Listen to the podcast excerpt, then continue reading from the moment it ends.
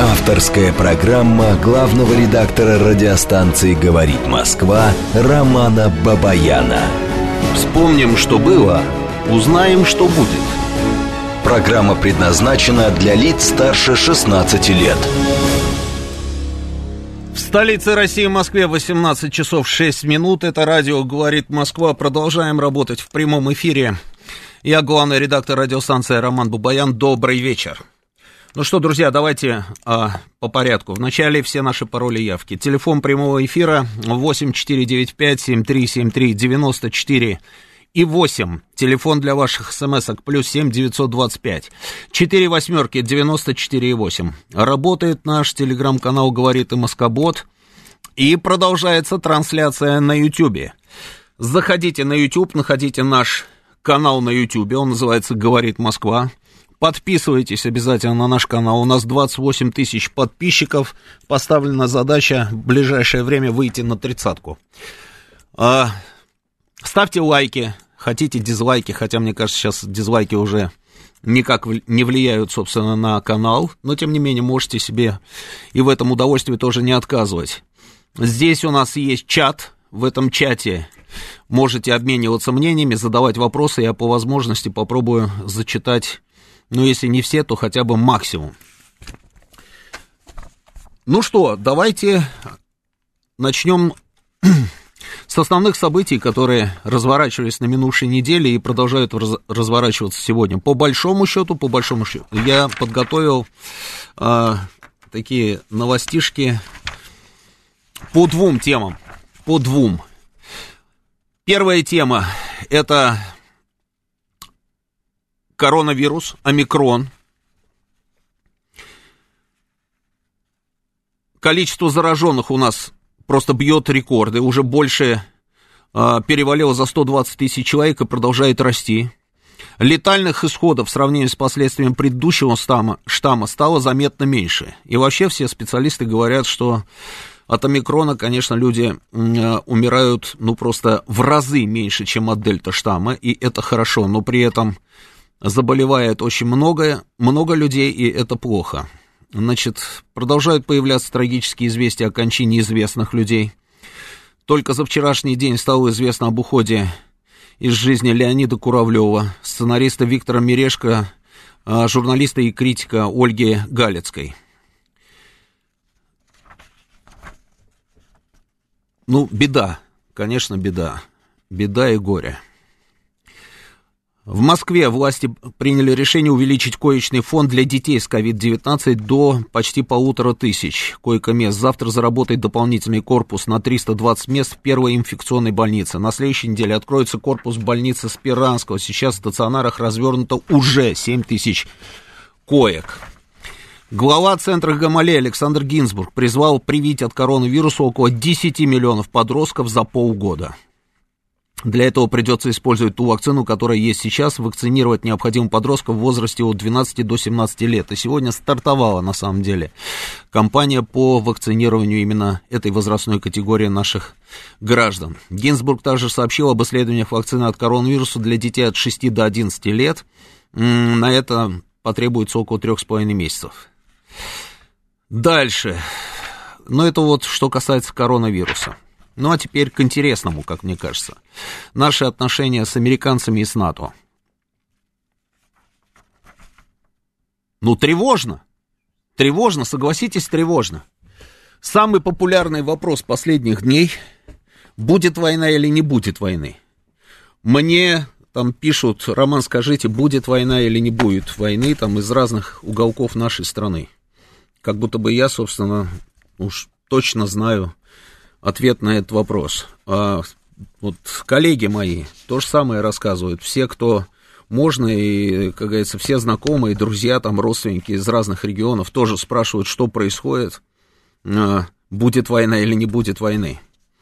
Ну вот, смотрите, значит, что происходит у нас по поводу наших взаимоотношений с американцами и НАТО.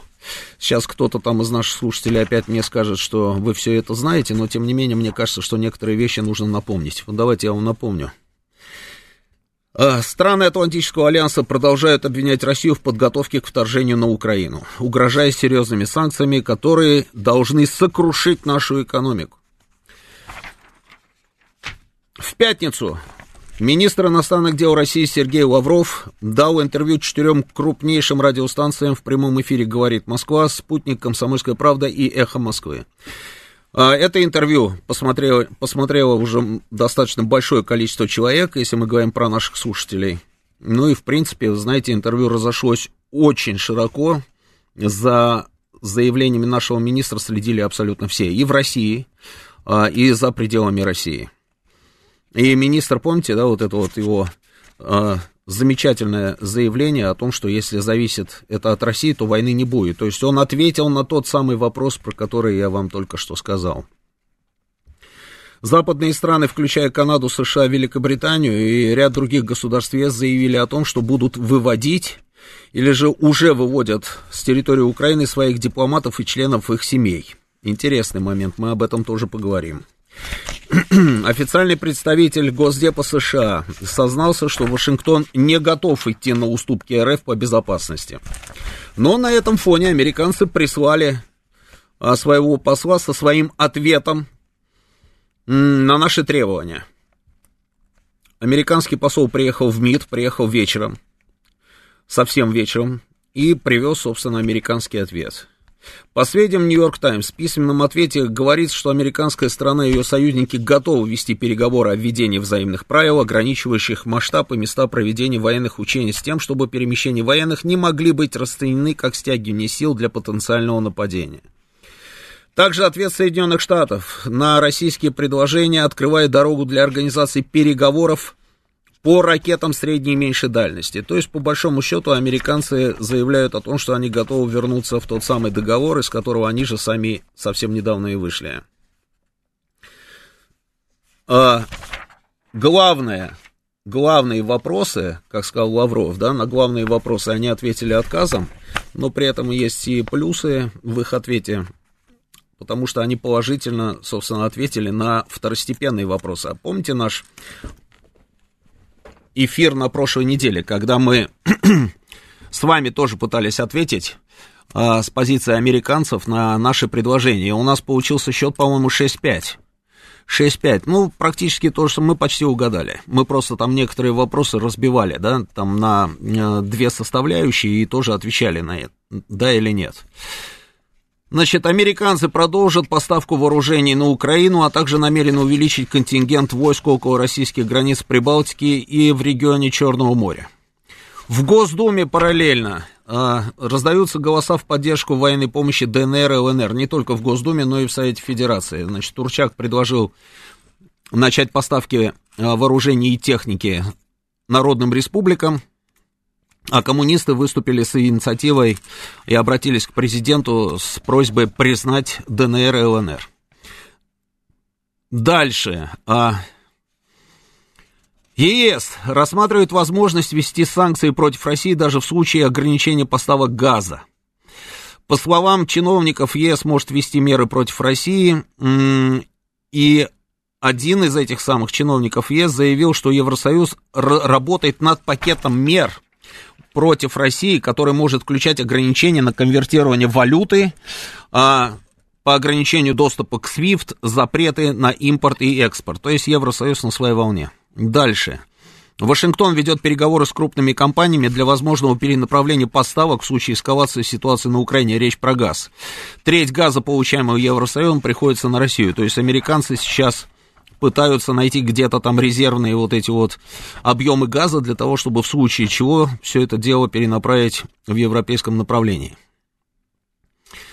А в то же время в Германии на высшем уровне сделали заявление, что какие-либо ограничения в области доступа России к SWIFT и к известному проекту поставок газа а, в Европу приведут к катастрофическим последствиям для ведущих энергетических и иных промышленных компаний Европы. То есть а, немцы не хотят, не хотят никаких резких шагов в отношении России.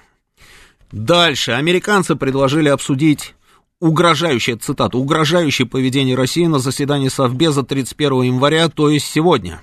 Об этом сообщил постпресс страны а, при ООН. Решение было принято после нескольких недель тесных консультаций с Украиной и партнерами по Совету Безопасности. Лондон тут выступил у нас опять в очередной раз и заявил, что а, вскоре объявит о расширении санкций против России. Какие-то должны быть совсем там сильные санкции, но одна из этих санкций это э, они собираются конфисковать собственность российских олигархов, которые находятся на территории Британии. Об этом говорили в эфире сегодня, говорит Москва. Ну вот такие вот у нас с вами, собственно, э, темы. Итак, итак, вижу все ваши сообщения, друзья, это я вам их напомнил. Вот сегодня в интернете мне вот а, пишет 177, гуляет видео с обращениями жителей Харькова и области к нашему президенту и России о помощи и защите. Это фейк или правда? А, не знаю, фейк это или правда. Предлагаю следующим образом выстроить сегодняшний эфир. Значит, давайте попробуем с вами порассуждать. Мы же любим?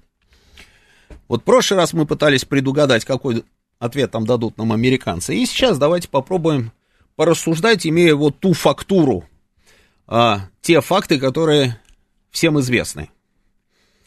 И попробуем понять, как дальше будет развиваться ситуация и что на самом деле происходит. Значит, что мы с вами имеем?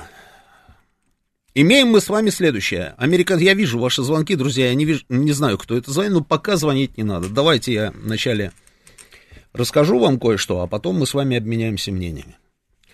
Итак, значит, что мы с вами имеем? Мы с вами имеем американский ответ и ответ НАТО на наше предложение по глобальной безопасности. Ответ, как я уже говорил, привез американский посол поздно вечером в российский МИД. Его принял наш заместитель министра иностранных дел, он передал этот самый ответ, а и потом пошли заявления. Ну, такие, что по основным вопросам американцы не готовы с нами, значит, приходить к общему знаменателю. Они сказали нам нет. А по каким-то не основным вопросам, но при этом тоже не менее важным, они готовы с нами сотрудничать и вести переговоры по различным там нюансам. При этом они попросили нас не публичить, не опубликовывать их ответ. То есть попросили воздержаться от публикаций. Мы э, очень сильно удивились этой просьбе в начале.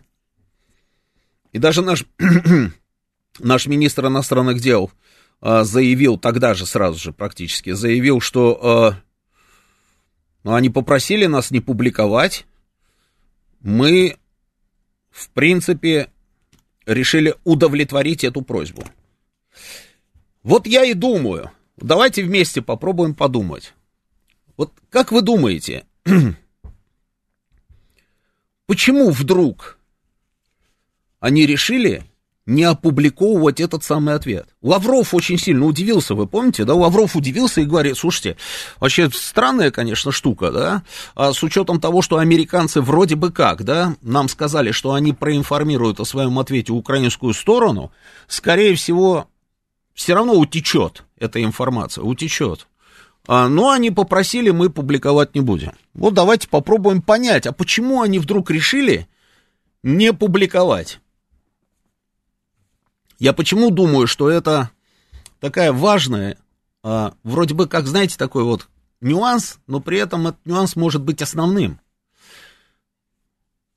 Американцы, на секундочку, это ровно те же самые американцы, которые в нарушении всех дипломатических протоколов, вообще в принципе правил приличия, неоднократно опубликовывали, там, я не знаю, переговоры там своего президента там с нашим, своего президента там еще с кем-то, и этим самым вызывали недоумение у, наш, у нашей страны. Мы просто в начале, когда это произошло первый раз, мы были просто шокированы. Мы, я помню тоже заявление Лаврова того же самого, который сказал, что, слушайте, это за пределами а, добра и зла, потому что а, так не принято, и так дипломатии просто, дипломатия так не работает, зачем они это делают, совершенно непонятно. О чем он тогда говорил, Лавров? Давайте я попробую вам напомнить. Это была первая встреча Трампа, на секундочку, с нашим министром иностранных дел. И на этой встрече они должны были обговорить нюансы о встрече, предстоящей встрече Трампа с Путиным. Первой встречи, встречи знакомства двух президентов. Они должны были поговорить на эту тему. И Лавров встречается с Трампом. На эту встречу, это была встреча один на один, на этой встрече не присутствовал никто, ни госсекретарь США, ни советник по национальной безопасности, то есть вообще никто, и даже переводчика на этой встрече не было, они говорили один на один. И вы представляете, каково было удивление Лаврова, когда ровно там через определенное количество часов расшифровка, полная расшифровка этого разговора была опубликована в американских газетах. Я уже не помню, в какой именно, кто была, какая газета была первая, но тем не менее. И все прекрасно понимают, что когда идут встречи с участием американского президента, эти встречи все фиксируются для архива, для истории и так далее. И занимается этим АМБ, Агентство национальной безопасности. И если у журналистов появляется потом дословная расшифровка, это значит, а, это АМБшники слили эту информацию. А эта спецслужба не могла принимать решение самостоятельно на подобного рода шаги. Она это сделала, получив отмашку и разрешение американской стороны. Мы были тогда в шоке. И таких случаев потом было много. А тут вдруг ровно те же самые американцы. Ну, Блинкин, слушайте, Блинкин выходит на э, публику и говорит, что да, мы попросили русских не рассказывать, что содержится в нашем ответе, потому что таким образом, а, ну, у дипломатов, как говорится, будет больше возможностей, то есть стороны смогут договориться по большему количеству вопросов. Понимаете, какая штука? Вот я и думаю, что ж там такое было? И по какому количеству вопросов, большему количеству вопросов, что это за спектр, по которому стороны как говорится, получат возможность договариваться. Давайте рассуждать. Давайте рассуждать.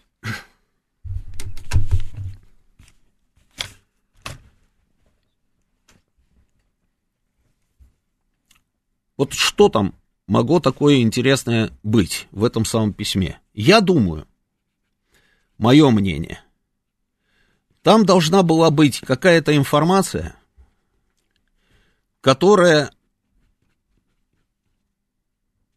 какой-то пункт, который нас должен очень сильно заинтересовать.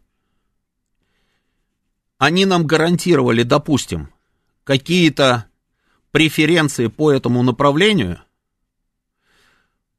какие-то продемонстрировали готовность на уступки по какому-то направлению, а взамен, соответственно, попросили тоже что-то.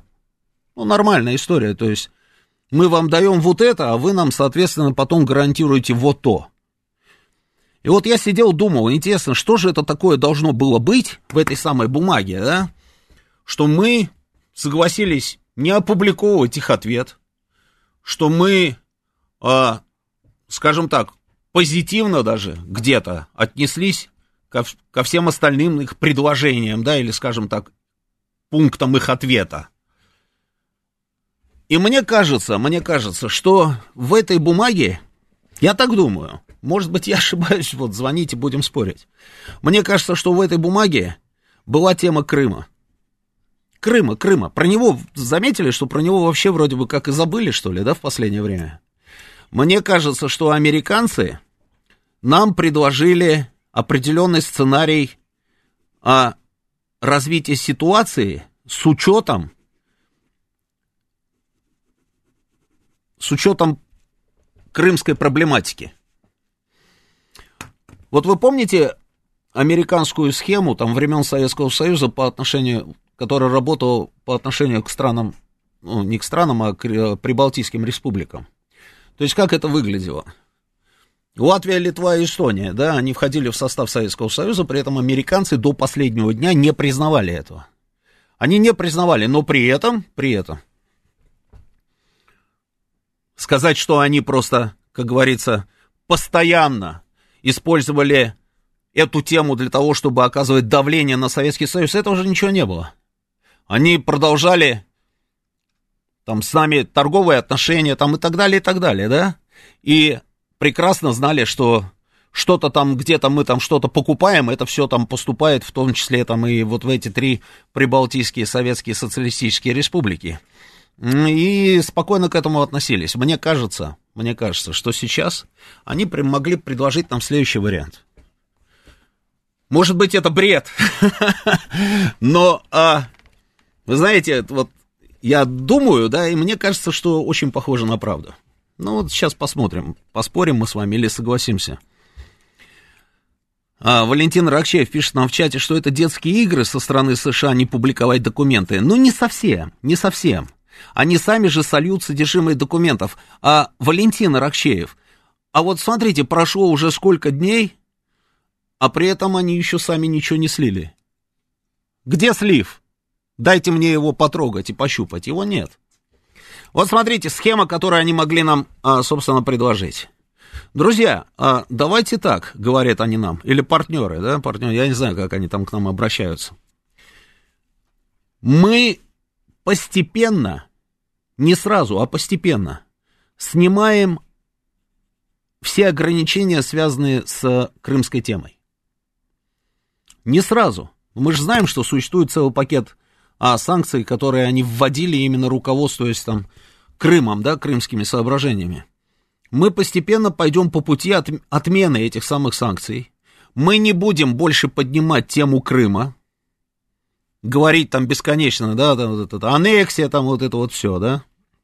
Мы просто начинаем забывать о теме Крыма, но вы, вы, в свою очередь,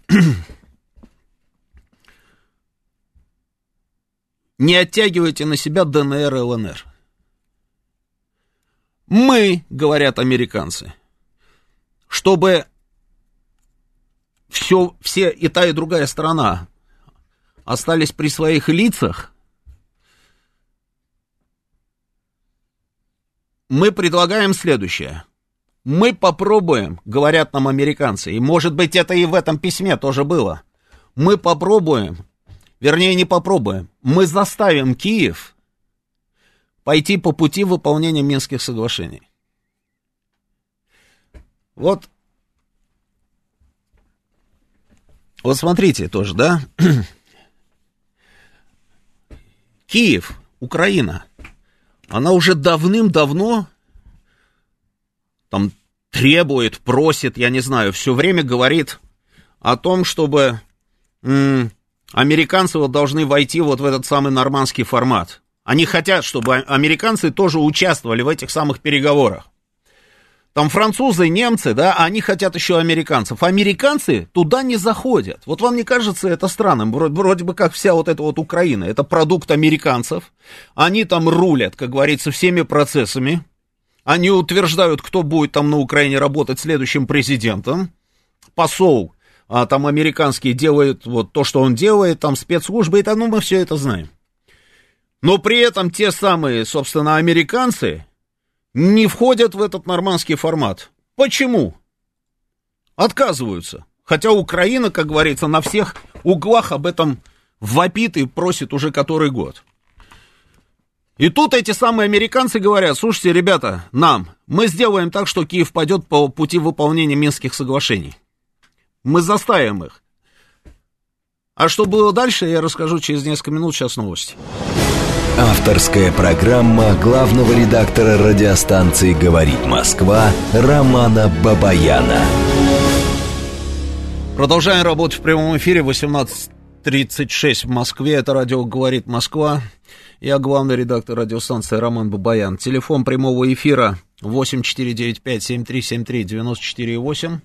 Телефон для ваших смс-ок плюс семь девятьсот двадцать пять четыре восьмерки девяносто четыре восемь. Работает наш телеграм-канал, говорит МСК Бот, огромное количество. Рыбак рыбака, вот мне пишет, сообщений много.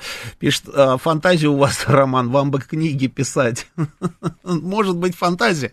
Но если где-то будет разрыв логики, вы мне об этом скажете чуть попозже. И, естественно, продолжается трансляция на Ютьюбе.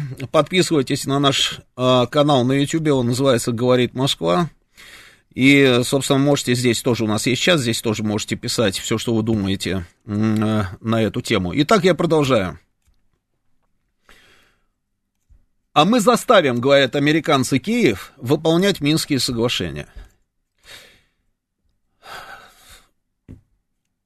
Вот, понимаете, какая, какая вот штука. Вот если бы я, допустим, был бы руководителем Украины, я бы уже давным-давно начал бы выполнять Минские соглашения. Они этого не делают. А знаете, почему не делают? Да потому что, потому что купцы, любой, кто приходит к власти, у него другие совершенно приоритеты. Никто там не думает ни о каких интересах никакого украинского государства. Плевать они хотели на интересы украинского государства. У них другая стоит задача. Торгаши. Торгаши-барыги. Прийти к власти, быстро стать, собственно, там, э, каким-нибудь там миллиардером очередным. И на этом, как говорится, закро- закрывается миссия. А что там дальше, плевать хотели. Именно по... И слишком много еще заинтересантов, понимаете? Один там тянет в одну сторону, там условный Ахметов, там условный Коломойский, условный там еще кто-то, там Зеленский, Порошенко, и вот это вот вся Аваков, да, там Турчина, все вот это вот, а, весь этот серпентарий. Если бы там кто-то действительно думал бы об интересах Украины, то абсолютно в интересах украинского государства выполнить Минские соглашения. Почему? Вот смотрите, они что сейчас делают уже на протяжении скольких лет. Они их не выполняют, и понятно, что они выполнять их не собираются. Почему? Потому что они каждый раз нам рассказывают вот эту вот свою а, сказку, что а вот давайте, давайте, не, мы, конечно, готовы выполнять Минские соглашения, но давайте вот для начала, да, пускай Россия, там, Россия что-нибудь выполнит. Мы им постоянно говорим о том, что Россия, она вообще, в принципе, не участник, она гарант там выполнения, точно так же, как французы, немцы, да. А. Нет, все равно, пускай Россия выполняет. А что должна выполнить Россия? И они, не стесняясь, об этом говорят. Они говорят, вот Россия нам должна передать границу под контроль. Российско-украинскую границу она должна передать нам под контроль. Вот что они говорят. А это, если я не ошибаюсь, там девятый, что ли, пункт Минских соглашений. То есть они девятый на первую позицию. Вот пускай они перебросят этот, пускай они отдадут нам границу, а вот дальше, дальше мы начнем там уже по пунктно там все остальное выполнять. И мы им объясняем, что Минские соглашения это не меню, как говорит наш министр иностранных дел, что нельзя там отказаться от салата, а, не, не, не, не, не заказывая там первое, второе, а сразу начинать с десерта. Не получится. Мы им это говорим, они ничего не слышат и слышать не хотят. И поэтому на протяжении уже которого промежутка времени эти соглашения не выполняются. Но более того, более того, это же постоянный козырь в наших руках. Мы же все время на всех уровнях, на всех абсолютно встречах всегда говорим, что, слушайте, но мы же за выполнение Минских соглашений, вот пускай они начнут выполнять Минские соглашения, и тогда все будет хорошо. И все, все нас слушают и говорят, американцы, да, Минские соглашения это единственный вариант урегулирования украинского кризиса. Европа, Минские соглашения, конечно, это только так можно, собственно, урегулировать эту а, проблему. То есть все соглашаются, потому что не согласиться невозможно. Минские соглашения. И этот козырь все время у нас на протяжении многих лет. Как только нас начинают в чем-то обвинять, мы тут же раз, оп, а Минские соглашения. И они такие, э, да, Минские соглашения Киев не выполняет. А вот если бы, вот предположим ситуацию, во главе Украины стоит человек, который действительно там хочет достичь определенных целей. Мы знаем их цели, мы знаем эти цели. Зачистить по максимуму народные республики, убрать там всех этих людей, а территорию оставить. Если бы кто-нибудь, главный начальник украинский, сказал, все, я начинаю выполнять Минские соглашения, и начинает попунктно их выполнять. Надо было бы уже давным-давно им и внести поправки в Конституцию, и закрепить в этой самой Конституции особый статус Донбасса. Да вообще можно и дальше пойти. Можно взять и, собственно, и автономию, там, в эту самую конституцию внести автономию Донбасса. Не вот ДНР и ЛНР, а вообще всего, всего Донбасса. Все это сделали, а потом можно прийти и сказать, слушайте, вы хотели, чтобы мы выполняли Минские соглашения? Вот, пожалуйста, мы их выполнили. Теперь вот мы дошли до пункта, когда а, контроль над границей должен перейти а, собственно, украинским властям, и мы туда должны вернуть наших пограничников. И что тут будет делать, собственно, Россия? Мы можем сказать, что нет, конечно, мы все равно не отдадим, потому что, ну, потому что что? Аргументов нет в руках, понимаете, да? Потому что погода плохая на Донбассе сейчас, или наоборот, слишком жарко, это не аргумент. Мы оказываемся тогда вот в той самой ситуации, когда любое решение плохое. То есть ты не отдаешь границу под контроль, это плохое решение. А отдаешь, и оно тоже плохое, и мы знаем, почему плохое, но не отдать не можешь. Как только они получают границу, дальше следующие их шаги, они начинают ее просто по максимуму укреплять, а потом они начинают проводить зачистку. Обязательно они это сделают, у меня нет никаких сомнений. Проведут зачистку. А половину людей там поубивают, половина убежит грубо говоря, не дай бог, переедут в Россию. Но это ровно та задача, которую они, собственно, себе ставят и которую они таким образом могут реализовать. Это выполнение Минских соглашений, как бы парадоксально это ни звучало, это абсолютно в интересах Украины. Но они этого не делают. Таким образом, козырь этот у нас. А теперь предположим, предположим, они вдруг начинают это делать. И если вы смотрели, значит, э, интервью вот с Сергеем Викторовичем Лавровым, я же задал ему этот вопрос. Я сказал, Сергей Викторович, а вы скажите, предположим, американцы надавили на Киев и заставили его начинать выполнять Минские соглашения. И, предположим, Киев выполнит эти Минские соглашения – даст и статус, и все-все-все предоставит. Мы же понимаем, да, сегодня ты внес это все в Конституцию, а завтра ты взял и, и убрал из Конституции. Какие проблемы? Или же ты взял и обнулил какие-то особые права. Украина, тем более, чемпион мира, на самом деле, по этому виду спорта, потому что давайте вспомним АРК, да, Автономную Республику Крым. Вспомним, какие были полномочия у Автономной Республики Крым в начале, и что потом случилось с этими самыми полномочиями? Кроме названия, по большому счету, там больше никаких полномочий не было. То же самое они спокойно могут сделать через паузу с тем же самым Донбассом. Вначале там закрепив в Конституции там какой-то там поправкой, предоставить им это все, провести там выборы по украинскому законодательству, там все дела. А потом они зачистили эту территорию и все, и больше ничего не надо. И они раз и обнулили все это. Прокрутят как угодно, через референдум там или еще через что-то. И я спросил, я говорю, а вот понимаете, какая штука? 720 тысяч, как сказал Пушилин, уже сейчас на Донбассе это наши граждане, 720 тысяч человек. К тому моменту, когда они вдруг начнут, если они там начнут что-то делать и закончат эту историю под названием выполнения Минских соглашений, наших граждан там будет еще больше. Что мы будем делать в том случае, если они вот пойдут по тому пути, про который я только что рассказывал? У нас есть, собственно, понимание – того, что мы будем делать. Я думаю, что этот вопрос обязательно прорабатывается в Москве. Я не знаю, как все это будет выглядеть. Да, правильно, в Минских соглашениях предусмотрено создание ДНР, ЛНР, своей милиции, это все здорово. Это все здорово, вот нам 49-98 напоминает. Ну и что? Там есть своя милиция, но если она, эта милиция, не в состоянии будет, как говорится, всегда м- рассчитывать на, на нас, которые гипотетически у них за спиной, долго она продержится. Поэтому это не аргумент.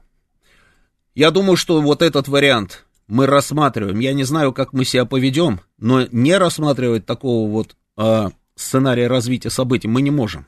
Ну так вот, идем дальше. И вот американцы нам, допустим, говорят в этом самом письме, что мы заставим Киев выполнять Минские соглашения. Если это так, если это так, то очень многое становится тоже понятно. Что я имею в виду? А,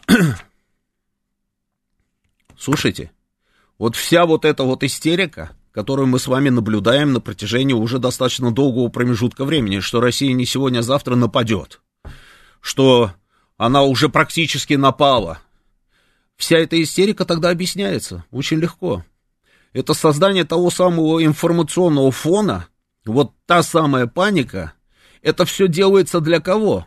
Это делается не для нас, и, и не для НАТО, и не для ЕС, и не для американцев. Это делается для того, чтобы создать вот этот вот грандиозный совершенно психологический пресс на Киев. На Киев. Именно поэтому такая нервная реакция у господина Зеленского, у министра иностранных дел Украины и всех остальных. Именно поэтому они вдруг, эти самые люди, которые героически 8 лет уже с нами воюют, на той самой войне, куда мы не пришли. И тут вдруг, вы понимаете, они говорят, они делают заявление, что, слушайте, Россия не собирается на нас нападать. Вы понимаете, да, то есть вот абсолютный разрыв украинской логики. Они нам годами рассказывают о том, что они с нами воюют, а здесь, когда американцы вдруг, там, европейцы, канадцы, там, и все остальные начинают говорить, что Россия сейчас на вас нападет, они, наоборот, пытаются их успокоить. Почему? Задайте себе этот вопрос. Параллельно с этим, тоже интересная штука. А, скандал, я об этом сказал Лаврову, помните, да? Скандал разворачивается в Штатах чистой воды скандал. Там уже все, кому не лень, все публикации свои там на, в этих социальных сетях делают с хэштегом «дайте нам расшифровку» или как там это называется, я уж не помню там это выражение, которое они хэштегом все публикуют. И демократы, и республиканцы, и журналисты, и все подряд «дайте расшифровку, расшифровку, расшифровку». Какую расшифровку они просят? Они просят расшифровку разговора Байдена с Зеленским. Они просят расшифровку разговора Байдена с Зеленским. Почему? Потому что что там произошло? CNN выходит в эфир и показывает, собственно, репортаж. В этом репортаже журналисты CNN начинают... Э, начинаю, а вот заблокируйте мне вот этих вот э, людей. Один Панарин, Виктор Панарин в чате и второй адвокат КЗ. Чтобы я не видел этих недоумков в нашей ленте. Все, убирайте их. Значит, они выходят в эфир и рассказывают, что источник CNN рассказал о содержании разговора Байдена с Зеленским. Байден кричал на Зеленского, кричал, на повышенных тонах с ним разговаривал, и говорил ему, что российское вторжение на Украину неминуемо, и американцы не смогут его остановить. Более того, в максимально короткое время Киев будет взят и отдан на разграбление. Вы помните, как в средние века там брали город, да и потом трое суток он ваш, солдаты, вперед. Зеленский, Зеленский потом выходит и делает заявление, что у меня был на самом деле обычный разговор с президентом США. Я с ним, конечно, не согласен. Я не согласен с тем, что российское вторжение неминуемо, но э, американцы по-прежнему там заявляют о том, что они нас поддерживают, там ду-ду-ду-ду-ду-ду-ду, как обычно. То есть абсолютно типа был такой, знаете, проходной, обычный разговор. В это верится с трудом, потому что сама по себе ситуация не подразумевает вот этих простых разговоров сейчас, проходных. А во-вторых, во-вторых, они взяли потом все ННЦ и быстро, хопс, и убрали этот репортаж, его нет. И начинают потом всем рассказывать, это был fake news, fake news. Fake news так не работает. Fake news работает немножко по-другому. Они просто убрали этот репортаж, потому что потому что, скорее всего, ровно так этот разговор и строился. И именно поэтому и республиканцы, и демократы требуют сейчас расшифровки разговора, чтобы понять, что именно Байден говорил Зеленскому, и совпадает ли эта информация с тем, о чем рассказывали cnn То есть Байден звонит Зеленскому и начинает его давить уже напрямую, что русские завтра будут в Киеве. Мы остановить их не сможем, НАТО остановить их не сможет, потому что параллельно появляется Столтенберг, который рассказывает о том, что натовские подразделения воевать за Украину не будут. Они будут оказывать помощь, это да-да-да-да-да, как обычно тоже, но воевать не будут. И Зеленский... А, и предъявляется ему требование, скорее всего, что давай-ка, браточек, начинай выполнять вот эти вот все пункты. Потому что это надо нам в данной ситуации. Зеленский оказался заложником этой ситуации. Он понимает, что они теперь американцы уже от него, как говорится, не отстанут, с него не слезут и заставят его выполнять эти Минские соглашения. А у него есть там свои соображения и свои риски определенные. И поэтому они пытаются сбить эту самую волну истерики по поводу русского вторжения, российского вторжения, но не получается. Еще один момент. Еще один момент. Я вот обратил на это внимание, я не знаю, вы обратили на это внимание или нет. Вот лично для меня, знаете, в определенных ситуациях, ну, вот есть такие лакмусовые бумажки, да, в определенных ситуациях они э, свои. Если мы говорим о, о чем-то о таком, что происходит внутри России, ну, принимается какое-то решение внутрироссийское, я наблюдаю за реакцией. И когда я вижу реакцию, крайне отрицательную, и начинаю там, собственно, атаковать по всем направлениям определенные радиостанции, определенная газета, определенный там а, интернет-телеканал, определенная публика, которую принято у нас называть либералами, они вот все просто ругают, ругают какие-то ходы, там, какие-то решения. Я понимаю, что это решение 100% правильное. Понимаете, да? Это же, по-моему, Сталин, да, в свое время говорил, что если наши противники начинают нас хвалить за что-то, надо срочно менять курс. Так, так, так оно и есть. Что касается внешнеполитических каких-то вопросов, есть героические прибалтийские страны, Латвия, Литва, Эстония. Есть Польша. Если вдруг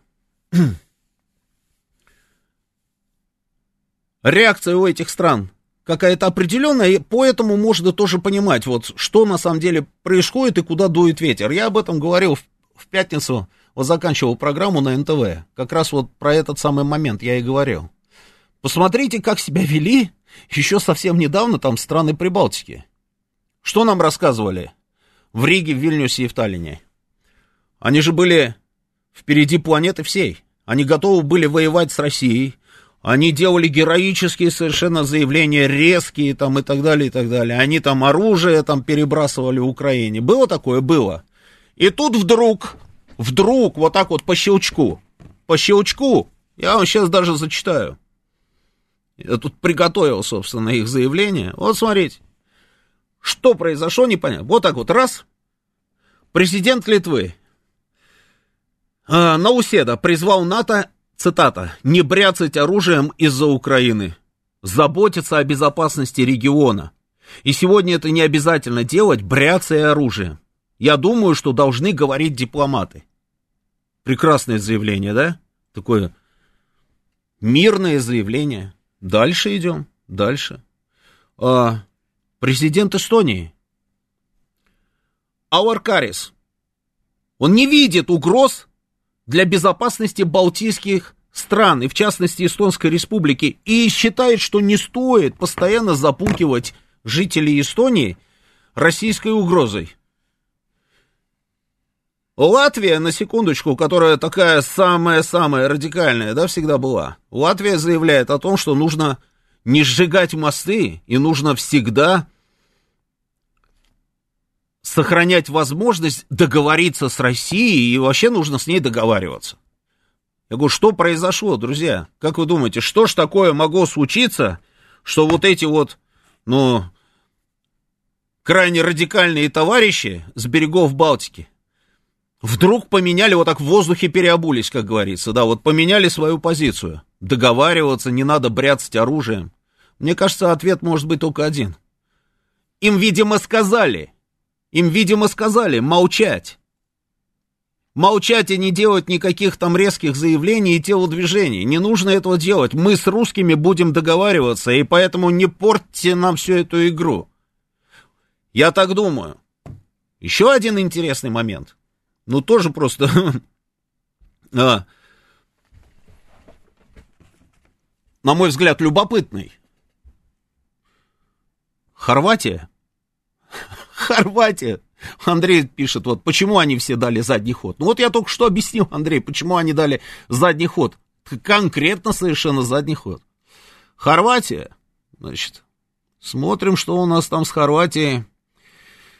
Замечательная тоже история. Сейчас я вам найду. Президент Хорватии, значит, заявил, что... Где, где, где это? Сейчас, сейчас, сейчас, сейчас, сейчас. Ну, не найду, наверное, цитату, но неважно. Близко к тексту. Президент Хорватии заявил, что он... И он, он не друг России, он не враг Украине. Он считает, что Он считает, что... Э, как это, где это, где это, где это? Нет, все-таки там такие хорошие есть формулировки. Он считает, что ни в коем случае нельзя, собственно, воевать с Россией там из-за Украины, что хорваты этого делать не будут, он не пошлет туда армию, ничего этого не будет. Сейчас, сейчас, сейчас, я найду. Я сейчас найду. А, ля-ля-ля.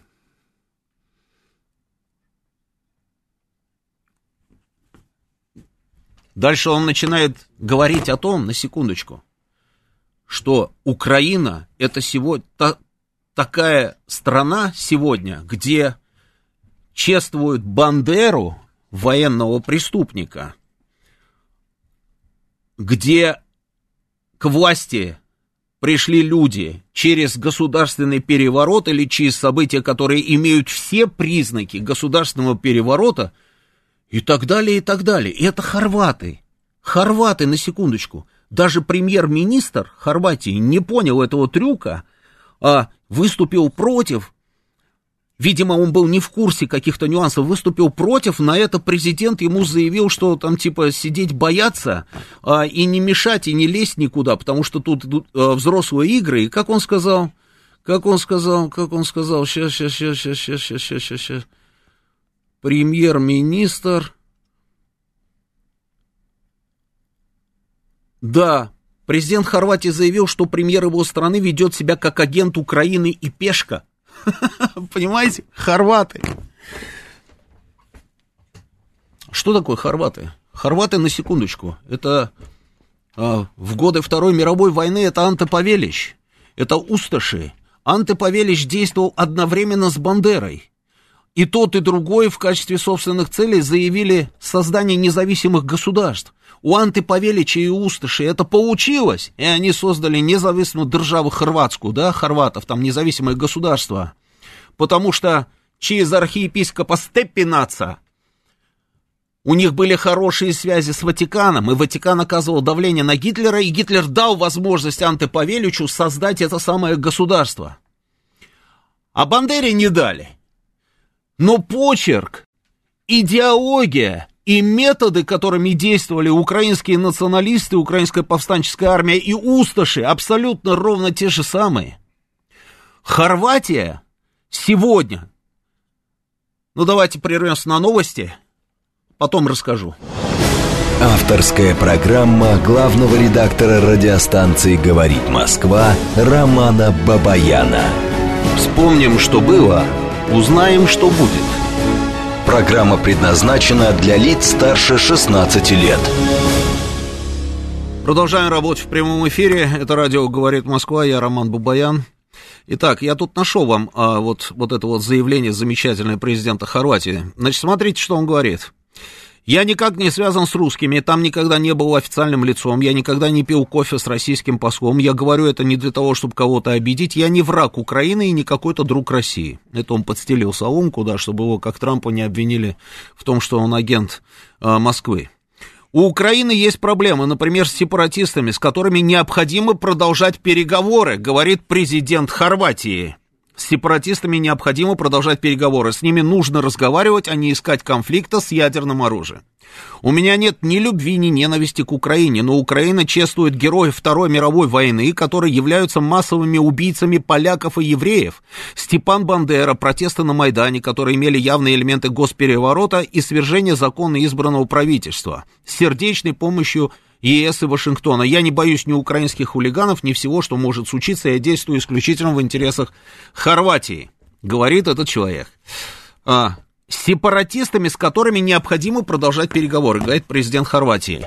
Это президент ровно той самой страны, которая вела переговоры с сербами. Мы же с вами помним, да, как сербская краина там активно вела переговоры с хорватами. В итоге сербов просто нет, сербской краины нет. Украина ведет точно такие же переговоры с жителями народа, с руководством народных республик и с жителями народных республик, как хорваты в свое время вели переговоры с жителями сербской краины. Украина разрабатывает, и просто это, это мечта, розовая мечта Украины, решить вопрос Донбасса по хорватскому сценарию, на секундочку. И тут вдруг такой нежданчик, президент Хорватии вдруг говорит, нет, нет, нет, мы вообще считаем, что там вот Бандеру они чествуют. Это президент Хорватии, той самой страны, у которой флаг, на секундочку. Мы смотрим, вот забиваем в Яндекс и показываем флаг Хорватии и сравниваем его с флагом независимого хорватского государства времен Анте Павелича. Найдите 10 отличий.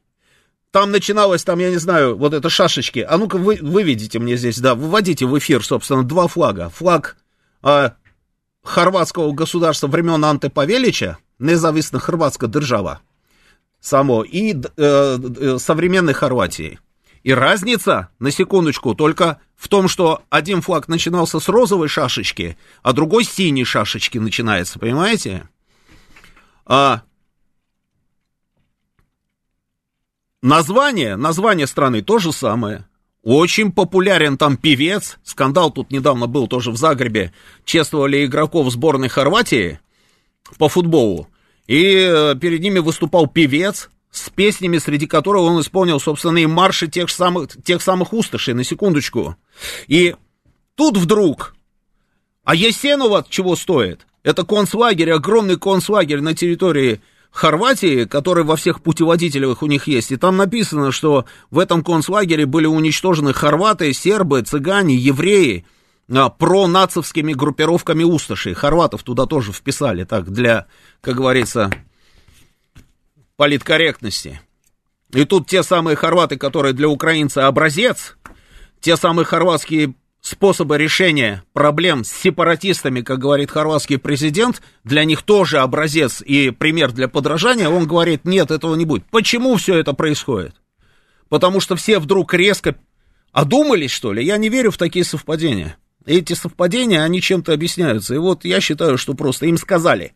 Им просто сказали, что, ребята, не надо сейчас а, без какой-то там, я не знаю, отмашки дополнительной обострять отношения с русскими, потому что мы пытаемся с ними договориться. Вот, э, это вот я так думаю. я не знаю, прав я или не прав, но, но вот если, как я рассуждаю, если исходить вот смотреть на все происходящее, исходя вот из этих вот, допустим, каких-то данных, да, исходных, то все очень похоже на правду. Очень похоже на правду. Ну, теперь давайте вот попробуем обменяться мнениями, как вам, собственно, моя вот эта вот а, версия, про которую я вам целый час рассказывал. Читаю тут огромное количество сообщений. Ой, мамочка, Бандера не был признан военным преступником, мне Владимир пишет. Да плевать я хотел, признали его военным преступником или не признали. Будем мы сейчас с вами еще разбираться в этих нюансах и тонкостях, да, кто такой Бандера. У вас есть сомнения, если тогда вам ровно туда. У меня никаких сомнений нет.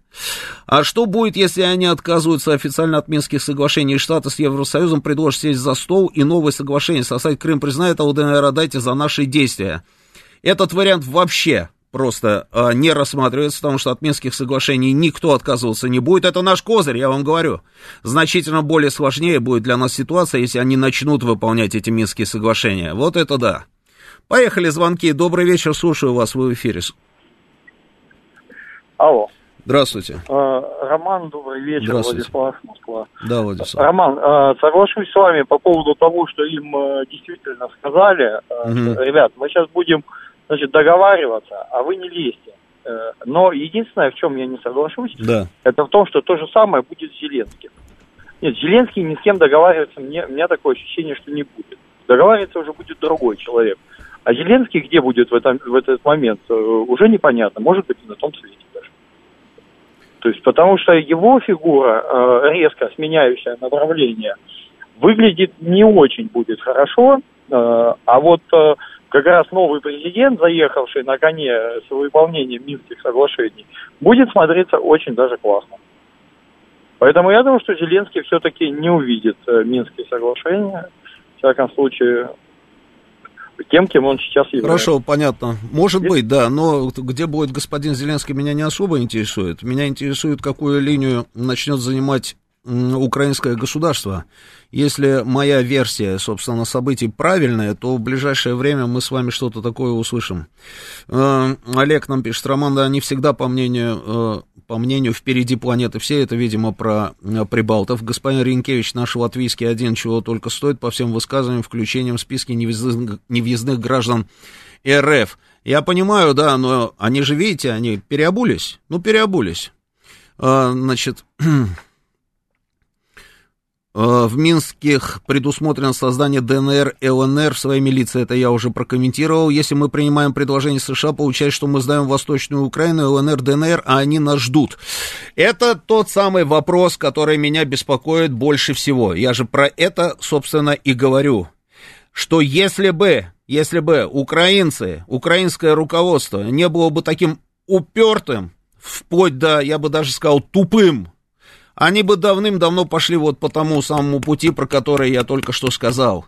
И тогда они быстрее бы достигли своих вот этих кровожадных целей, которые они вынашивают. Но они не пойдут по этому пути, потому что там слишком много заинтересантов и очень много людей, которым вот как раз вот то положение вещей, которое сейчас там есть, устраивает. Но их могут заставить, американцы же могут их заставить. И вот что мы будем делать тогда? Вот это вот этот очень меня беспокоит. Слушаю вас, Сергей Алексеевич. Добрый вечер. Добрый вечер, Роман. Здравствуйте. Ну что, похоже на правду? ответа, возможно, есть то, что позволяет Вашингтону надеяться, что им удастся вовлечь Россию в длительные переговоры. Кроме того, они крайне заинтересованы, чтобы Россия ни в каком качестве не э, помогала Китаю в случае конфликта с Америкой. Вот тут может быть торговля какая-то. Я думаю, что у нас в верхах э, не ожидают от США, что они как-то решат с Минскими соглашениями, верить им нельзя. Вот, и э, мы, эти Минские соглашения, мы и сами можем их решить, как будут показывать следующие события. Значит, э, Путин великолепно знает, что в переговорной борьбе США неизменно переигрывали. В советский период нас они постепенно, умело ограничивали, там, связывали наши амбиции, они расчетливо видели вероятный ход развития событий. И все это свидетельство таких людей, которые участвовали в переговорах еще в советское время. Поэтому вот Путин что сказал? Было пять волн движения НАТО. Сейчас все уперлось в тот порог, за которым угроза безопасности России резко возрастает. А с такой угрозой мы не сможем спокойно осуществлять внутреннюю политику. При этом запрос от граждан России на решение внутренних проблем, он сейчас резко возрос, показывают опросы и так далее. Мы не можем длительное время все силы бросать на внешнюю политику в ущерб внутренней. Вот в чем проблема. Поэтому нам надо постоянно решать главный вопрос. Вот они не дали ответ на э, нерасширение НАТО и на, э, на неразмещение ударных вооружений. Значит, туда и надо бить. Мне представляется, что у Путина есть план, который может корректироваться там в зависимости от ситуации, но он план беспроигрышный. Проигрывает Америка. А это видно по простой причине. А кто дергается-то? Я что-то не заметил по Путину, что у нас в верхах кто-то дергается, что-то мы там не это боимся, все спокойно работают, а дергается-то Америка. Ну уж если туда в, в этот в Киев приезжает этот Рой, этот, этот Борис Джонсон там собирается со своей этой э, министром ино, иностранных дел, так это о чем говорится? Что то, дергаются только они. Дергаются они, причем, обратите внимание, спасибо, да. Сергей Алексеевич, а, причем, обратите внимание, смотрите, а, мне кажется, мне кажется, что до вот совсем недавнего времени, до, ну, я бы даже сказал так, до первой серии переговоров Лаврова и Блинкина, они думали, что мы блефуем. А после переговоров Лаврова с Блинкиным, они вдруг поняли, что на самом деле все это не блеф не блеф. Вы слушали, наверное, интервью Лаврова, я все пытался, да, а, там получить хоть какую-то информацию от министра, да, по какому направлению мы можем все-таки им ответить, да, там, я не знаю, Лат Америка, а, Иран, а, там, я не знаю, Европа, там, Сербия, да, допустим, да, ну, министр, министр не сказал. Но то, что вариант ответа есть, это да.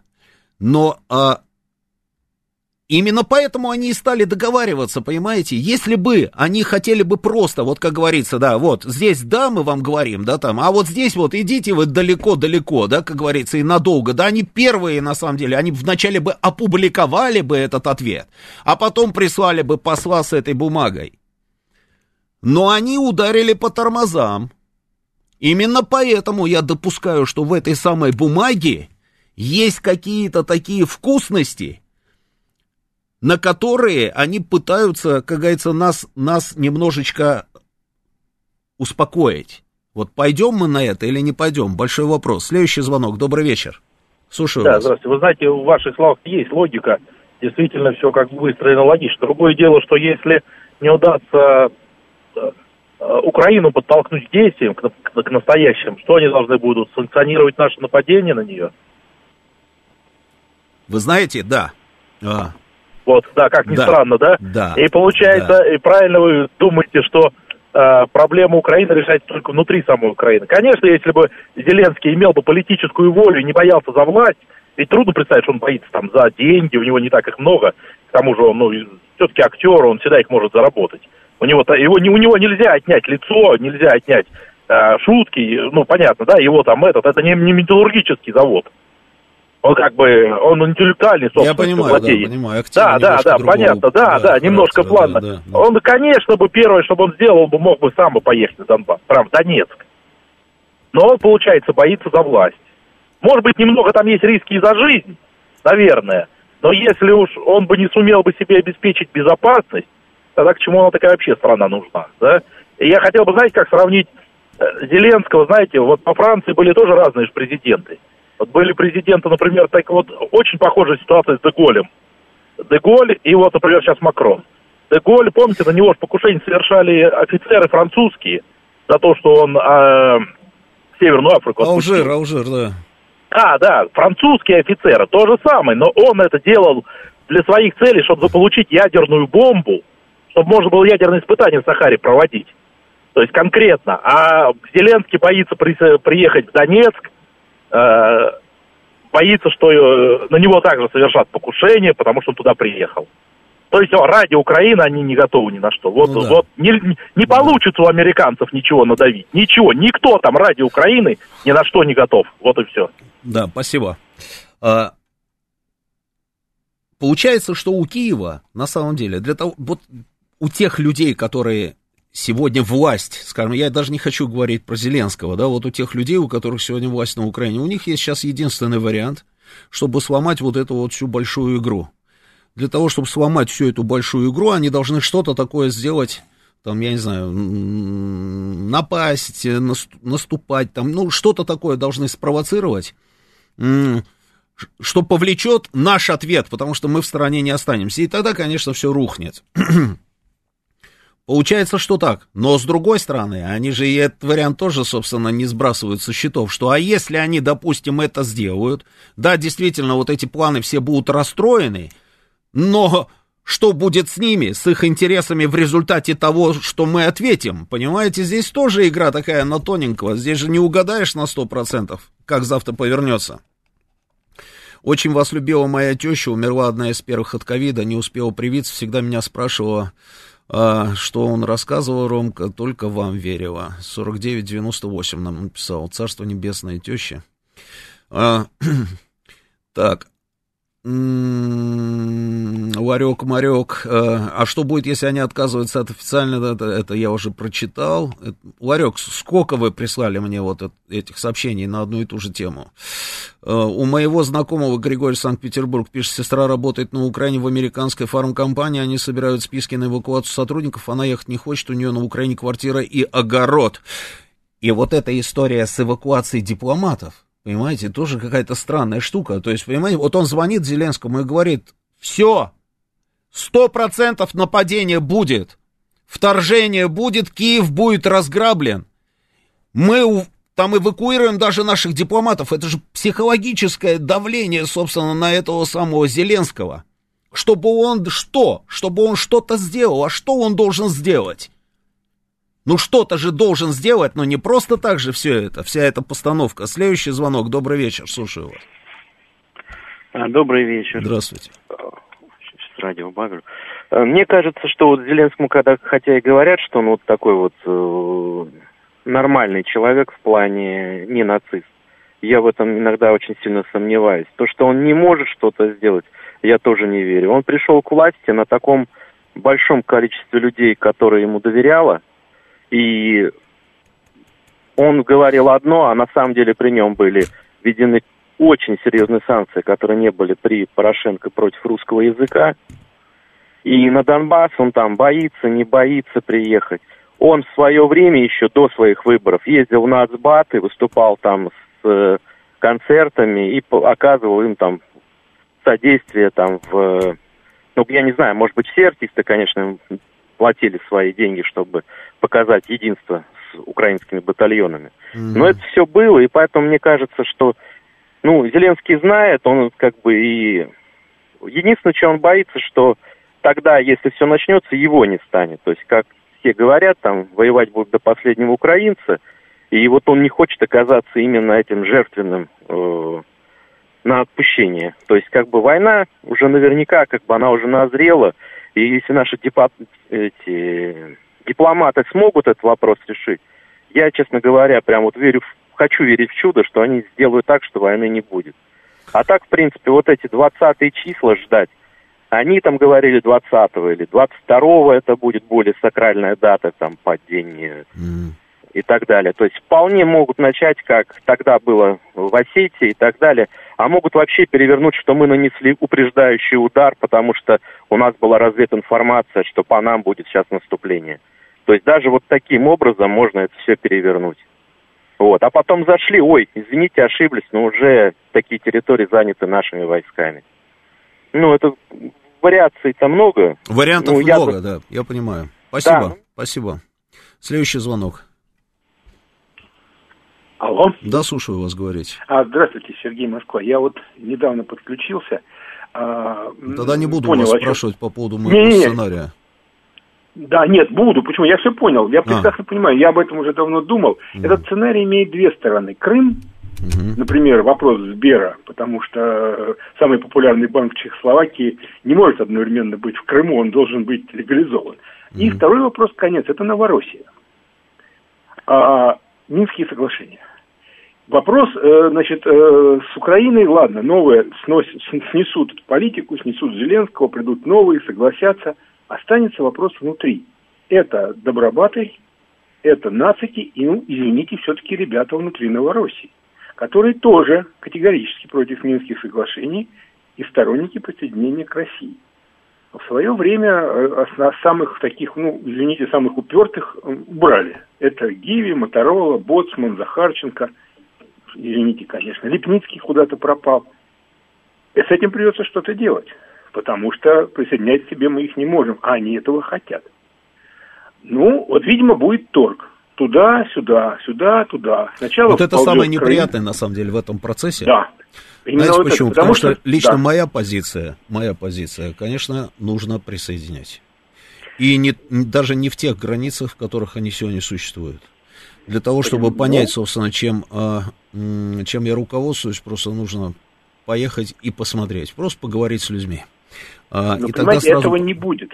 Но, Потому что но наша Крым... официальная позиция, я с вами согласен, да, официальная да. позиция заключается в том, что это а, Значит, из этого Украина, территориальная целостность и так далее. Что придется, нет, из этого следует следующее, что придется как-то людей изымать. Допустим, добробаты – это украинская проблема. Это они там будут сами бить морды, взрывать автомобили, как кого-то сажать. Это понятно, американцы помогут. Но с нашей стороны, э, более того, туда же будут возвращаться люди. Примерно полтора миллиона беженцев в Украине примерно полмиллиона, которые у нас. Значит, два миллиона человек надо разместить. Хозяйство, кто-то должен будет платить. Значит, платить, скорее всего, будем пополам или как поделим мы и американцы. Еще один вопрос. Вот это всех людей, которые сейчас внутри Новороссии, ну, как-то вот они вот не очень они к этому подходят. Значит, их тоже придется менять. Да, Ну, вот проблема, однако. Проблем много, согласен. Да. Спасибо. Очень напоминает, очень напоминает Северную Ирландию. Вот, ну там, ну потому что крови там было вылито немерено. Но вот Да-да-да. как-то вот, вот, прош- ну придется. Спасибо. Придется. Значит, э, Захарченко не хотел возвращения на Украину и в СУС. Совершенно верно. Итог нашего ультиматума оружие для бандитской Украины. Э, оружие там и до нашего ультиматума было, если вы не в курсе. Как насчет того, что Донбасс не хочет на Украину, они это сказали, зачем же их отталкивать от России? Лена Хаджипова, а, никто не отталкивает, никто не отталкивает. Как будет завтра, я не знаю, но для этого, как минимум, вот я же вам говорил, для этого необходимо, чтобы они выполнили эти Минские соглашения, но они их выполнять не торопятся. А, Дальше читаю сообщение. А, Пусть позвонит Анна, наша слушательница, она точно в политике разбирается. Кстати, я давно не слушал, не слышал Анны, я очень надеюсь, что у нее все хорошо, да, если она позвонит, я с удовольствием выведу ее в эфир. М, Гуляй поле это не государство, Анатолий Витковский, значит, дальше, дальше, дальше, дальше, дальше. Так, это вы друг с другом все, вы друг с другом. Украину никто ничего не может заставить выполнить, выполнять не сможет. Там на каждого Блинкина найдет свой отмороженный поросюк, пишет нам Павел. Очень похоже, на самом деле. Тяжелые пассажиры, да. Предположить, что американцы там очень быстро могут, собственно, их заставить что-то делать, это, конечно, не так. Но, в принципе, могут. Следующий звонок, у нас еще есть время. Да, слушаю вас. Вот мне подсказывают, что Анна сегодня звонила Будкину. Ну вот, Юрию звонила, она а мне пока не звонила. Да, слушаю вас, говорите.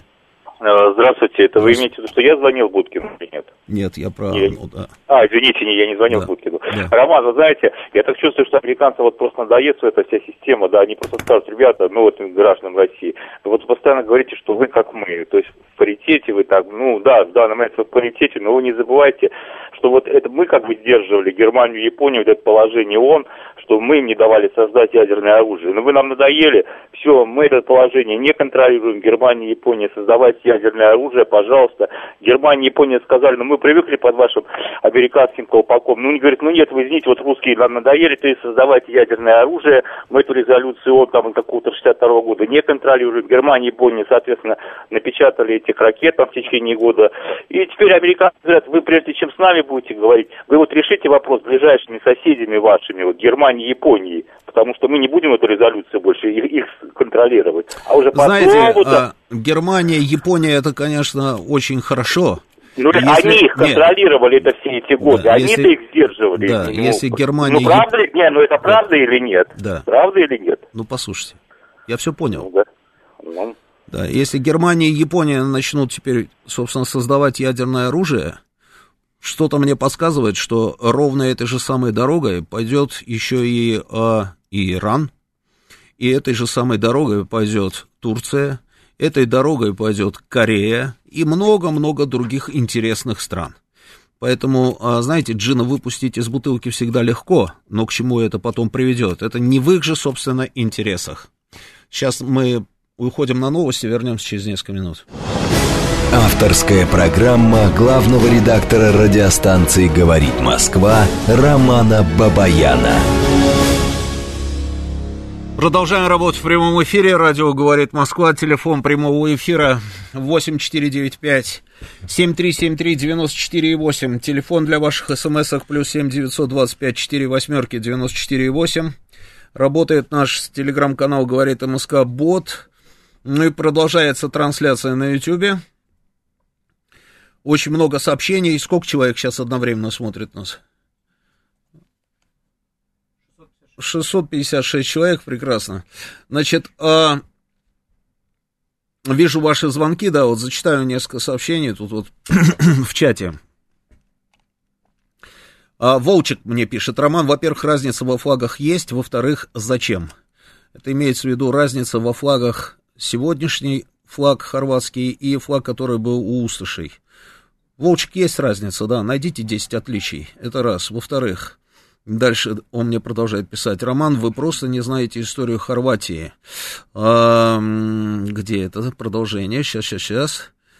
А, история Хорватии только в 41-45 годах, значит, вы просто многого не знаете и не понимаете. А, и еще сообщение от Волчика. Не надо отождествлять хорватский народ с нациками. Значит, что касается хорватского народа и нациков, никто их не отождествляет, это раз. Что касается истории Хорватии, я как раз говорил про тот самый кусочек истории хорватской э, в годы Второй мировой войны. Это вы... А, я кого-то обманул про Анте? Или, может быть, я обманул про то, что вы серборезами там уничтожили огромное количество сербов и держали их в концлагерях? Разве я обманывал? Это не вы разве придумали там в свое время концепцию, а, как вы там это называли, а, сырба на вырбу? Тако. Это то же самое, как, собственно, москаляку на геляку, да? Очень похоже, правильно? Сырба на вырбу. Это не усташи говорили, господин Волчек? Наверное, усташи говорили. Не вы там пули экономили. Одной пулей четверых убивали, там, а, это, слушайте, о чем мы говорим, да. Все, все прекрасно знают про ваших усташей, поэтому и никто не хочет там, как говорится, а, отождествлять хорватский народ а, с нациками. Но то, что у вас было, то и было. И ничего с этим не сделать. А вот и Анна. Добрый вечер, Анна. Добрый вечер, Роман Георгиевич. Здравствуйте, Анна. Здравствуйте, Слава уважаемые Богу, что у вас все хорошо. Да, у нас все более-менее прилично, я вас слушаю, и просто я ничего не понимаю в политике. Я единственное, что могу сказать, я слышала интервью с господином Лавровым, оно мне очень понравилось. Больше всего мне понравилось, что наши радиослушатели в массе своей значительно умнее радиослушателей «Эхо Москвы». Ну, по крайней мере, тех, кого перечислил господин Венедиктов. Вот это меня а, порадовало. Макфов, да, я помню, да, Макфов да. и Дмитрий Муратов, да, помню, да. Да. да, да. Вот это меня порадовало.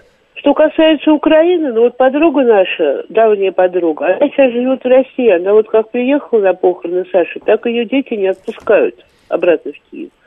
Но у нас в Киеве живут друзья. Там живет младший сын нашего комбата. Он живет у своего внука, они живут в Святошне. Это вот Брест, э, проспект Перемоги. Он для меня все Брест-Литовский. Я звонила ему, у них в Киеве спокойно. Никто войны не ждет. Никто идею с войной всерьез не воспринимает.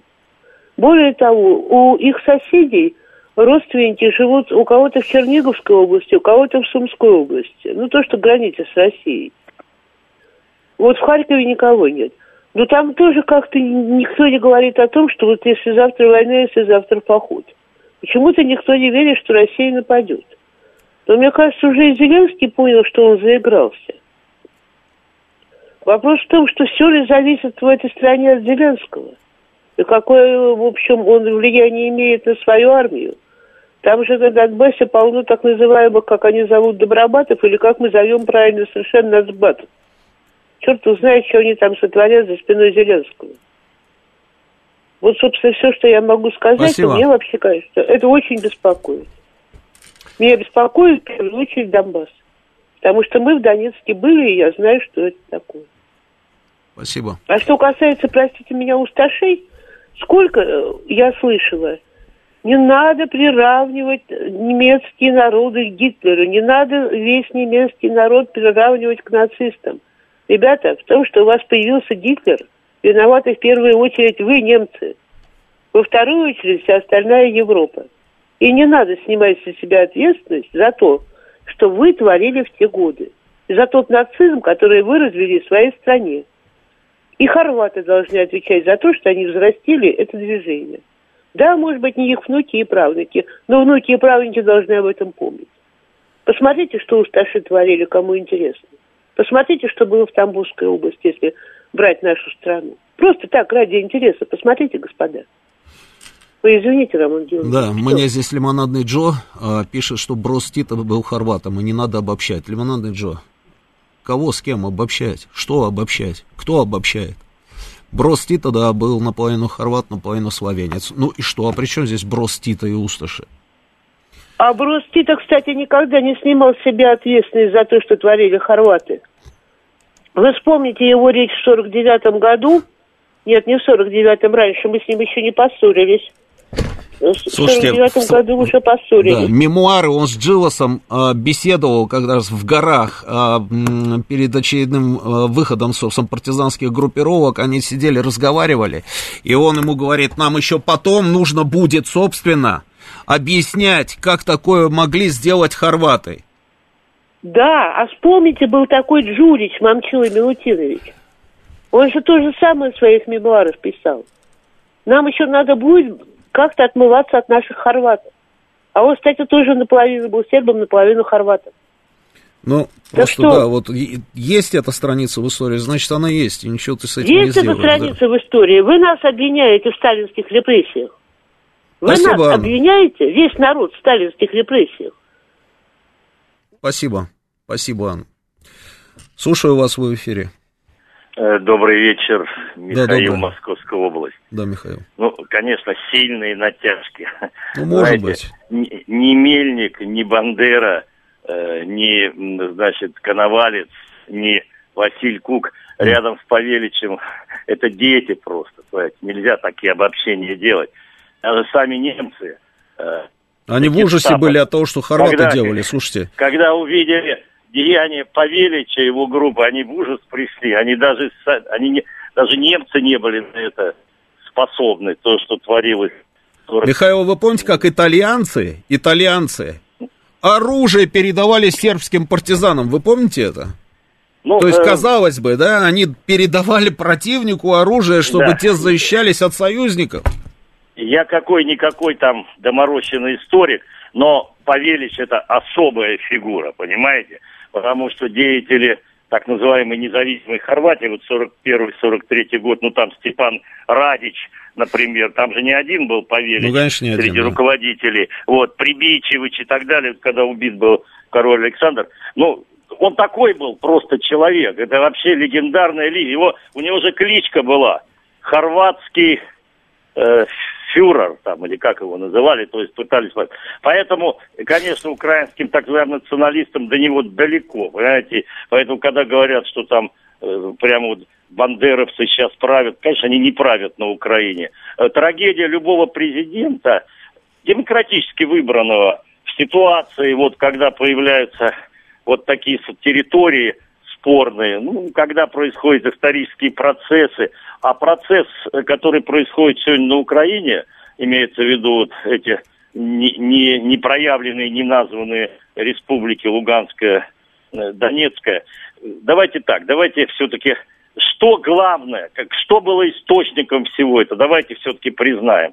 Я хорошее сравнение как любитель э, астрофизики э, и вообще э, э, явлений в космосе происходящих, и всю жизнь изучающий это все – когда взрывается сверхновое, что-то страшное, какой-нибудь объект во Вселенной, понимаете, э, э, э, после этого следуют такие дальнейшие изменения ближайших областей там на миллиард световых лет, и это длится очень долго. Вот этот взрыв сверхновой, развал Советского Союза, конечно, это основная причина всех проблем. Я не акцентирую, правы, виноваты. Это естественно. И также и Бандера когда-то. Они оказались на путях таких исторических катаклизмов, это Галиция оказалась, правильно, что э, э, ужас и пожелание ну, естественно, в таком круговороте ужасающем, с одной стороны поляки, австро-венгры, развали, немцы, русские, а потом еще НКВД.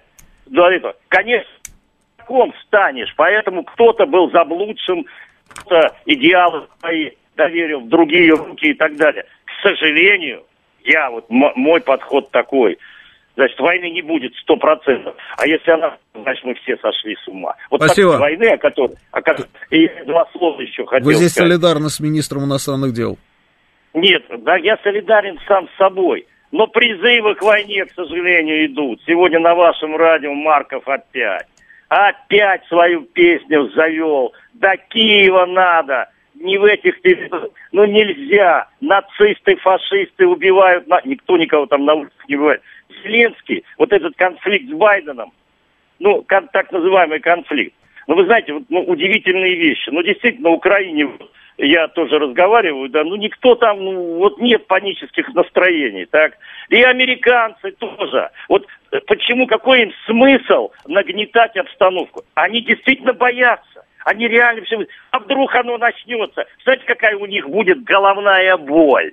Они, если будут высаживать войска, это смешно. Если кто-то думает, что Запад будет помогать в военном виде, э, этого не будет никогда. Поэтому их можно понять уверяю, все мы где-то подспудно хотим мира, но взрыв сверхновый, понимаете? Вот эти портуберанцы ужасающие, так, создающие выжигание. Э, а что творится там, в Lugansке? У меня есть очень хорошая э, информация. Михаил, мало времени работ... у меня, ну, честное слово. Тут там просто плохо люди живут. Огромное количество звонков. Спасибо за ваше мнение, да, ну, просто очень много звонков. Хочу дать возможность высказаться людям. Слушаю вас, говорите, пожалуйста. Алло. Да, слушаю. Добрый вечер, Роман Георгиевич. Добрый Здравствуйте. вечер. Конечно, э, Михаил прав, все ребята правы, они, никто не хочет, ну, есть силы, которые хотят, это естественно.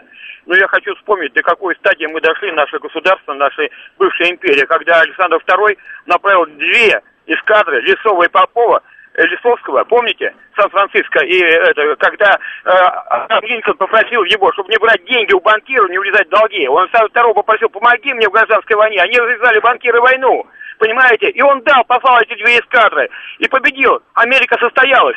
А сейчас, извините, к нам лезут грязными сапожищами, какие-то там масоны, жиды. Я не знаю, кто к нам лезет вообще. Зачем там пускать вообще всех? Вы поймите. Спасибо.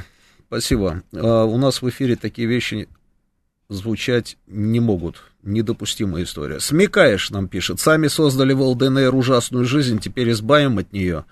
Смекаешь, вы тут проспали, что ли, 8 лет? И тут просто вот нам вот эту вот ерунду какую-то пишете. Это мы там что-то создавали, да?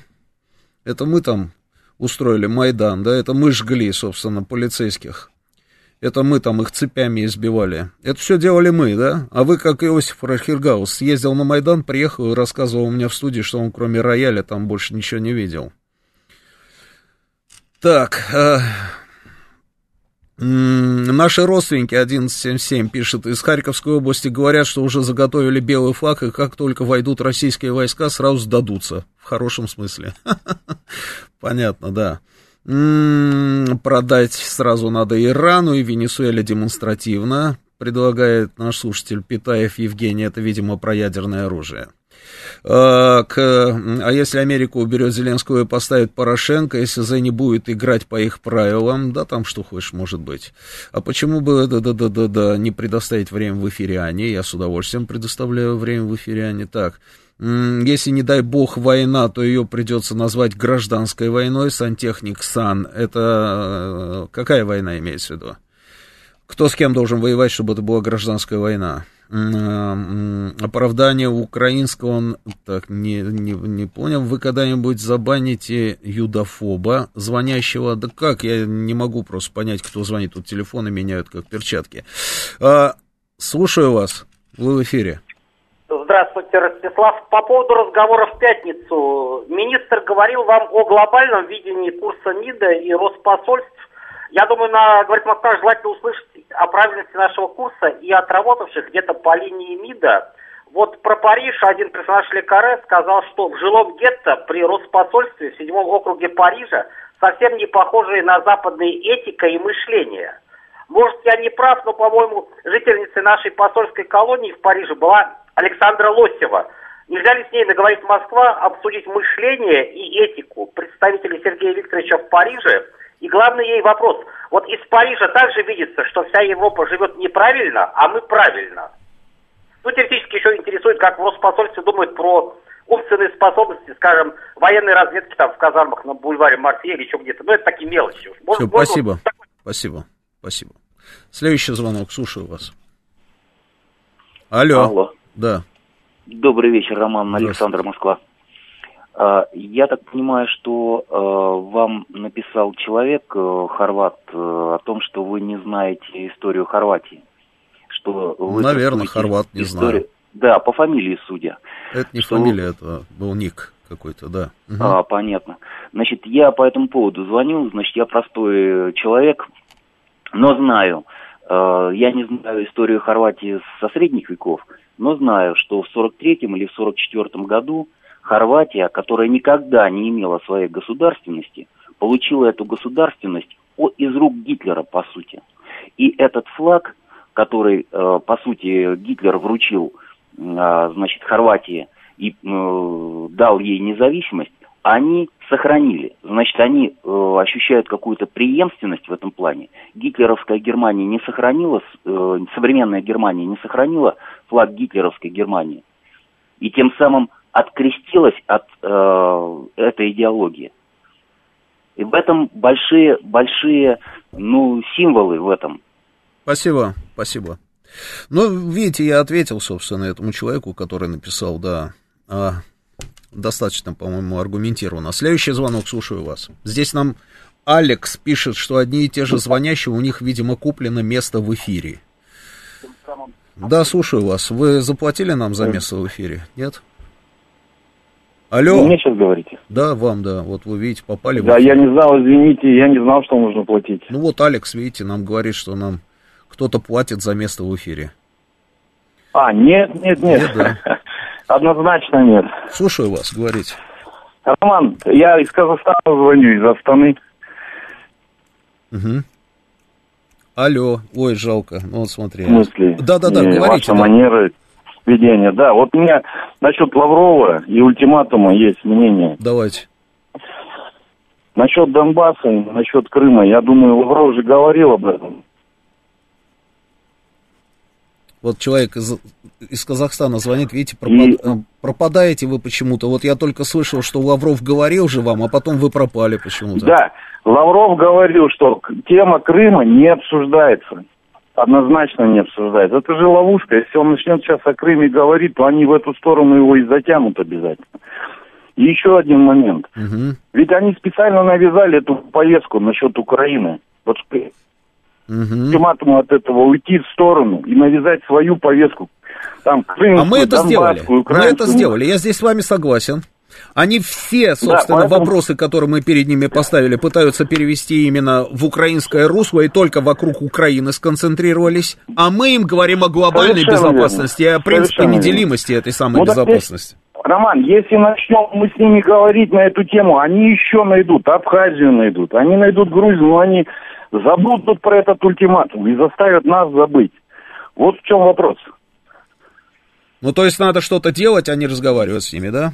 Нет, надо просто, раз уже начали с ультиматума, значит, нужно э, сказать, что давайте разберемся с ультиматумом, а потом будем решать другие вопросы. Угу. Хорошо, спасибо, спасибо. Понял, про что вы говорите. Следующий звонок, слушаю вас. Оп, завязочка идет, да, мы делаем э, громкость, убираем громкость и говорим что-то, да, слушаю вас, говорите. Здравствуйте. Здравствуйте. Хотела сказать только одно, что слушая ваши программы, каждый раз жду звонков Анны. И всегда рада, когда она дозванивается. Э, То Немножечко не по теме, но как это, привет ей большое, здоровья и как это, слышать ее всегда рады. Спасибо, спасибо, присоединяюсь. Следующий звонок, слушаю вас. Алло. Да. Здравствуйте. Здравствуйте. У меня а, а, такое мнение, что позиция Зеленского объясняется тем, что он пришел к власти благодаря, видимо, договору с правыми силами, правым сектором, который гонял Порошенко, так сказать, по всей Украине, с свинюшками там его закидывал. А теперь правый сектор, так сказать, они не хотят доводить э, остроту момента до войны большой, потому что им придется частично там погибнуть на фронте, а остальных, видимо, зачистят. А чтобы не успели, так сказать, зачистить, они будут разбегаться, кто в лес, кто в аэропорт. А аэропорт не должны работать. Вот отсюда, по-моему, и позиция Зеленского, то он не хочет обострять положение. Вот. Mm-hmm. И потом я еще хотел замечание по поводу звезд этих вот когда э, вину конкретных предателей валят на какие-то там звезды. Я вот пример приведу с Ельциным, так сказать. Он по партийной линии пошел, а имел родственники там его, там он где-то Телевы из кулаков, из лавочников. То есть он никак не мог по партийной линии идти, там проверка должна. Но, видимо, проверку кто-то, там оперработник, наверное, там работа выше крыши, он там на запрос шлепнул сзади печать, так сказать, КМ, не МЭ, не имея материалов. И Ельцин пошел дальше, потому что в другом случае его просто никак бы не пустили в партийные органы. Вот. И поэтому здесь э, предательство, так сказать, конкретного спасибо. людей, там, недоработка, валить на звезды, это как-то... Хорошо, спасибо. Я, видите, я пытаюсь, я даже ничего не комментирую, пытаюсь максимальное количество звонков принять. Следующий звонок, добрый вечер. Э, Роман, э, добрый вечер еще раз. Это Александр Москва. Только что звонил по поводу хорватского флага. Мы с вами говорили. Александр, я, я очень, э, я прошу прощения, да, но я не могу. У меня здесь еще есть люди, да, поэтому давайте мы в следующий раз про хорватский флаг. Следующий звонок, добрый вечер. Здравствуйте, Роман. Здравствуйте. Э, Роман, у меня такой вопрос, знаете, вот что вы скажете? Вы сейчас в начале передачи сказали, что если выполнить Минские э, соглашения, то это выгодно э, Украине. И, естественно, я тоже об этом думал, но одновременно я понимаю, что если Украина выполнит Минские сообщи... эти mm-hmm. соглашения, Понятно. то mm-hmm. это абсолютно невыгодно России и вот Новороссии. Mm-hmm. И здесь у меня возникает вопрос. Но ведь вот эти подписи наши власти ставили, когда уже наша власть была уже сформирована, и получается здесь два варианта. Или же э, расчеты были настолько глубокие, что просчитывали вот эту вот несостоятельность Украины. Или же второй вариант, э, наши власти были тогда неадекватны, получается Нет. так? Нет. Вот как вот? Как раз в тот момент, мне кажется, это был правильный шаг тот самый момент. Зажали Порошенко, и ему деваться было некуда. Что такое? Вас плохо слышно. Плохо слышно, я поближе сделал. Вот так лучше слышно. Значит, ему деваться было некуда, это же все по следам котла, понимаете, да. Поэтому он подписал. А, на тот момент, и, в принципе, мне кажется, это все было правильно. Другое дело, другое дело. Я не знаю, что мы будем делать, если вдруг, если вдруг этих Минских соглашений не будет. Но мне кажется, мне кажется, и что-то мне подсказывает, что у нас, у нас и на этот вариант тоже есть э, определенный ход в запасе. Ну, хотелось бы тоже. Но я почти думать. уверен в этом, да. Мы с вами просто не владеем э, вот всем спектром информации, понимаете. А люди, которые принимают решения, я всегда об этом говорю, и я так искренне, собственно, в это верю, да. Люди, которые принимают такие судьбоносные решения, грандиозные, они, наверное, знают, что они делают и они обладают многими потоками информации. И вот я видел там сообщение, почему мы не закрыли тему там Донбасса в 14 там нужно было и тогда, и, и так далее. И я разговаривал со многими людьми, которые могли, собственно, повлиять на принятие подобного решения. И у них есть аргументации, почему мы это не сделали. Но все, все течет, все меняется, ситуация меняется. Видите, кто, ну, кто бы сказал, как говорится, еще совсем недавно, что мы реально будем отвечать на полный серьезный вопрос, будет война или не будет. Кто бы а, сказал, что мы а, предъявим там требования или даже некоторые говорят ультиматум, собственно, а, товарищам на Западе. Поверить было это невозможно. Тем не менее, имеем то, что имеем. Друзья, у нас сейчас новости, но после новостей я проанонсирую. После новостей у нас футбольная программа. Два Георгия, Георгий Бубаян Георгий Осипов расскажут вам про футбол. И я быстренько вам одну историю расскажу. Это просто потрясающая штука. Хочу с вами поделиться. Я заехал по дороге на работу в шоколадницу, стою, значит, жду, когда мне сделают капучино с собой на вынос. Ко мне подходит человек и говорит, скажите, пожалуйста, вас зовут Георгий Бабаян?